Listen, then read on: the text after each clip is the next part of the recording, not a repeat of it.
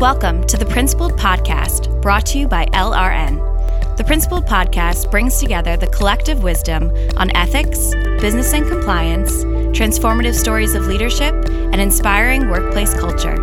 Listen in to discover valuable strategies from our community of business leaders and workplace changemakers.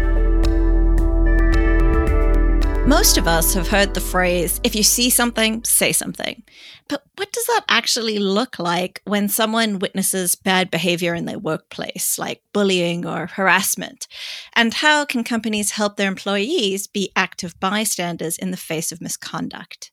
Hello and welcome to another episode of LRN's Principled Podcast. I'm your host, Felicity Duncan, Senior Instructional Designer here at LRN. And today I'm joined by my colleague, Kristen Matza, the Learning Director of LRN's Library Course Content.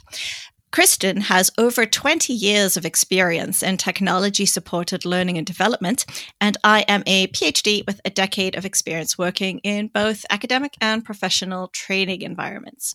Kristen, thanks for joining me on today's Principled podcast. So let's start with the basics. What does it mean to be a bystander, and why do organizations have bystander training? Can you explain the sort of core idea here? Sure. A bystander is someone who witnesses misconduct, but isn't directly involved in the situation. So they see something happening, but they're not actually a part of it. So being an active bystander is about doing something as opposed to just standing by when you see someone being harassed or bullied or abused. And there's actually a lot of research showing that bystander intervention can have a major impact. When bystanders intervene in situations in the right way, they can stop abuse in its tracks, support victims, and really make perpetrators reevaluate their behavior. However, very often bystanders witness abuse and harassment and say nothing. That's why we need active bystander training that equips people with the tools they need to intervene successfully when they see something wrong. So, recently, we've seen a lot of interest in bystander training from our partners, and Chicago now has a requirement for hour long bystander training for employees in Chicago.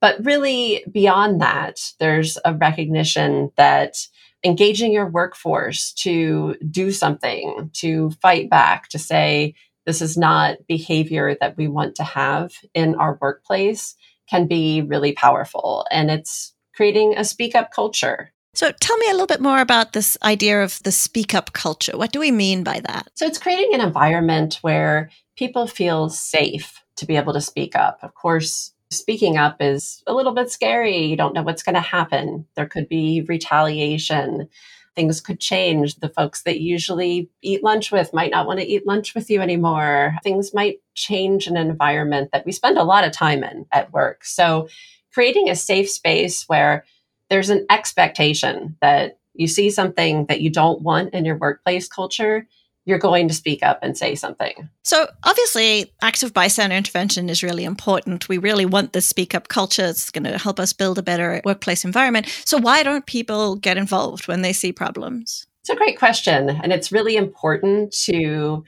understand that it's not because people don't care. It's not that we're bad people at work or wherever we might be. It's that we're human and intervening can be really difficult. Psychology has shown research from the 60s and onward that people have good intentions and people tend to actually believe that if they saw something happening like harassment, discrimination, that they would get involved. But when it actually happens, that intention that they would get involved disappears and they just freeze up and it's because of our fight, flight, freeze response kicking in. We're facing an unknown situation. We don't know how the people involved will react. And we're just scared of looking stupid, upsetting someone, getting into trouble, being embarrassed, besides the possible outcomes like having some kind of retribution, losing our job, or our workplace friendships. So, From a biological and neuroscience perspective, our brains flood with stress hom- hormones and we act as though we're facing something like a bear, a really dangerous situation, even though it's a social threat, not an actual bear, it can feel just as intense. So when this happens, it's really hard for humans to overcome these instincts and get involved. So we freeze, we try not to make eye contact, we put our heads down, try to hide. And if we're in a group, behavioral psychology research has found that it's even worse. So when there's multiple people witnessing a situation, everyone's kind of expecting someone else is going to take action. And we sort of take the lead. It's kind of like group think. We take the lead from those around us. And if they're not doing anything, then we won't do anything. We have all these reasons why people don't intervene when they're bystanders. And Felicity, given these barriers, how do you train someone to be a bystander at work? I would love for you to take me through how you created the Inspire Active Bystander training. Well, luckily for us, the research that you mentioned earlier that talks about why bystanders don't intervene also gives us hope. It shows us how we can overcome those barriers to intervention.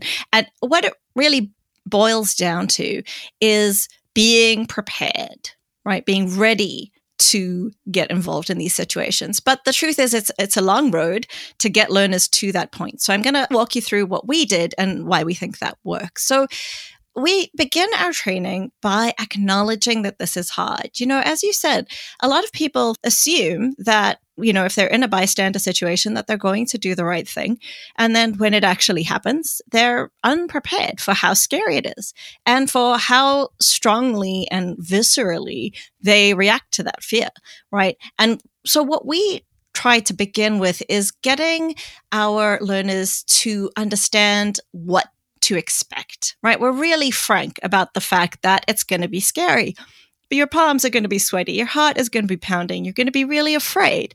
All right. And telling them that feel the fear, but overcome it because that is not a reason not to intervene. It's just part of the experience. And so, in that way, we try to help prepare them for how it's actually going to be, what they're actually going to feel when a situation arises where they need to make some kind of intervention. Then, what we do is we give learners some very practical strategies for how to intervene. And again, you know, we're preparing them, right? We give them a literal list of like Step one, step two, step three. Here are four possible approaches to intervention. Here's how you would implement those approaches to intervention. So it gets incredibly practical so that when learners are faced with these situations in the real world, they don't have to think like, oh, what am I going to do? They have a set of actual steps that they can take. And then finally, we let them essentially practice using literally dozens of real world scenarios. And there's an important point here that I want to make about our training is that it's really focused on the workplace. Now, a lot of the research that you mentioned earlier and a lot of general bystander research comes from non workplace environments. So a lot of it comes from campus sexual assault prevention and also from street harassment. So we're getting involved in preventing street harassment more recently. And those are really different situations to what you'd face in the workplace, right? Uh, you know, street harassment, there's a real threat of violence, it's strangers. What's at stake is perhaps your physical safety. And of course, in, in sexual assault, if we're talking particularly a lot of this work is done on college campuses, there's a lot more social pressure pressure. People are really afraid of offending their friends. And that's really different to what's at stake in the workplace. You know, you mentioned earlier the issue of retribution and, and retaliation. So if I get involved, is that going to undermine my promotion? If I say something, am I going to start getting put onto bad projects? Right. So we really try to dig into the fears and issues that arise in a workplace context. And our scenarios are really focused on that. So let's talk about this a little bit more. You mentioned scenarios multiple times, and I know this learning experience that we've created includes dozens of scenarios. So, why are these so important? It really comes down to that question that you asked originally is, you know, what can we do to help learners overcome their biological resistance to saying something and get them to actually take action when they're witnessing misconduct. And, and as we said, the key is preparation. And we know the best way to prepare for a situation is to really think in very concrete terms about what you would do in that situation. In all kinds of training scenarios, we're really focused on planning and preparation to help you deal with a situation that might be emotionally difficult. And so our scenarios illustrate you know, dozens of real world scenarios that our learners are people encounter every day. So, a coworker telling a sexist joke, maybe an abusive customer using racist language. And then we look at like how do you handle those situations as a bystander who is witnessing misconduct? So in other words, we ask people, what would you do in this situation? What's the right thing to do? What are the possible consequences of doing that? And that gives us, you know, an opportunity to talk about retaliation and sort of the protections that exist in, in workplaces to keep people safe from retaliation. So the idea is to really help learners engage with the practical steps that they should take when they're bystanders because the more someone plans their responses to different situations, the more likely that person is to actually take action right when they're faced with those situations. And what we want to do by you know giving all these scenarios by giving these practical strategies and steps that we're providing in our training is equip learners with a practical toolkit of responses. So when they're in that bad situation and their heart is pounding and their palms are sweating and they're feeling anxious and they're scared they don't have to think you know, what should I do? They know what to do and they're ready to do it. And that's really the only way to help people overcome these natural biological barriers to intervening in bad situations. But Kristen, I want to ask you in our library, we've put bystander training in our diversity, equity, and inclusion suite of content. So, you know, why have we conceptualized bystander training as part of DEI? That's a really great question and an important one. So, if we think about our philosophy at LRN and within our Inspire content in the library, we think about DEI as the antidote to harassment and discrimination. So, diversity, equity, and inclusion content, you know, around respect, allyship, these are the kinds of things the the mindset and the skills we build that will prevent harassment and discrimination. So if we think about bystander and being able to put that respect and allyship to work when you see something that needs to be dealt with that should be reported.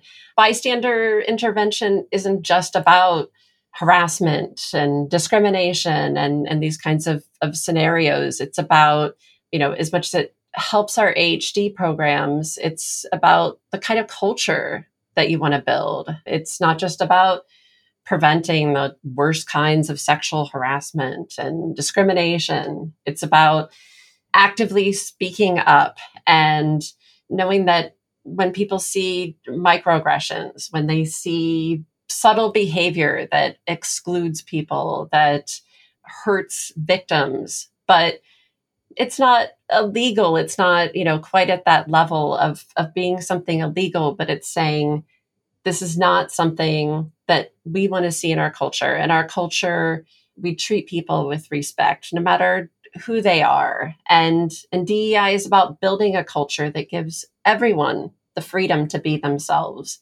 and the tools they need so they can thrive and make their best contribution and be these you know ethical employees in this ethical culture that we want to have. And we have to decide that's what we want to create and that's what we want to protect. So it's more than just preventing the worst kinds of bad behavior. It's about being intentional and saying instead of just thinking prevention, we're going to build, we're positively choosing these behaviors that create an equitable and inclusive culture for everyone.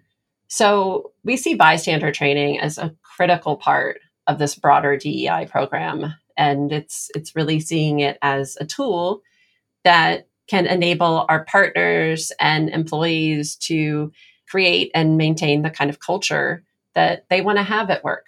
You know, I think that's a really important point, and it's essentially the difference between doing the baseline of compliance and moving further beyond that to actively create good.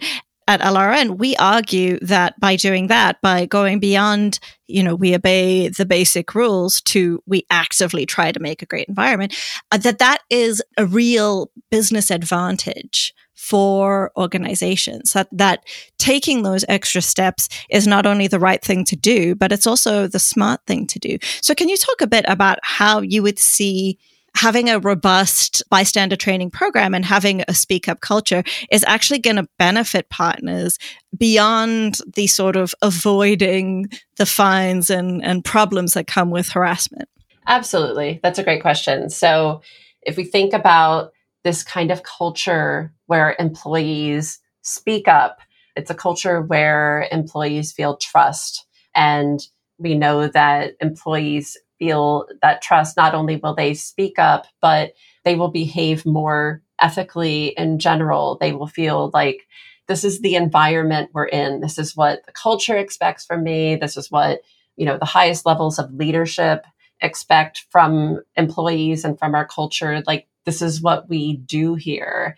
So if you think about that trust and that psychological safety of being able to be who I am and know that I can speak up if I see behavior that, you know, I don't want in the workplace. I go to work to, you know, do a good job, to do something that I'm passionate about doing. And I shouldn't have to worry about, am I going to get harassed today or discriminated against? So it's really in everyone's best interest to create this culture because also the trust, it increases engagement. So every organization wants engaged employees. It's good for business.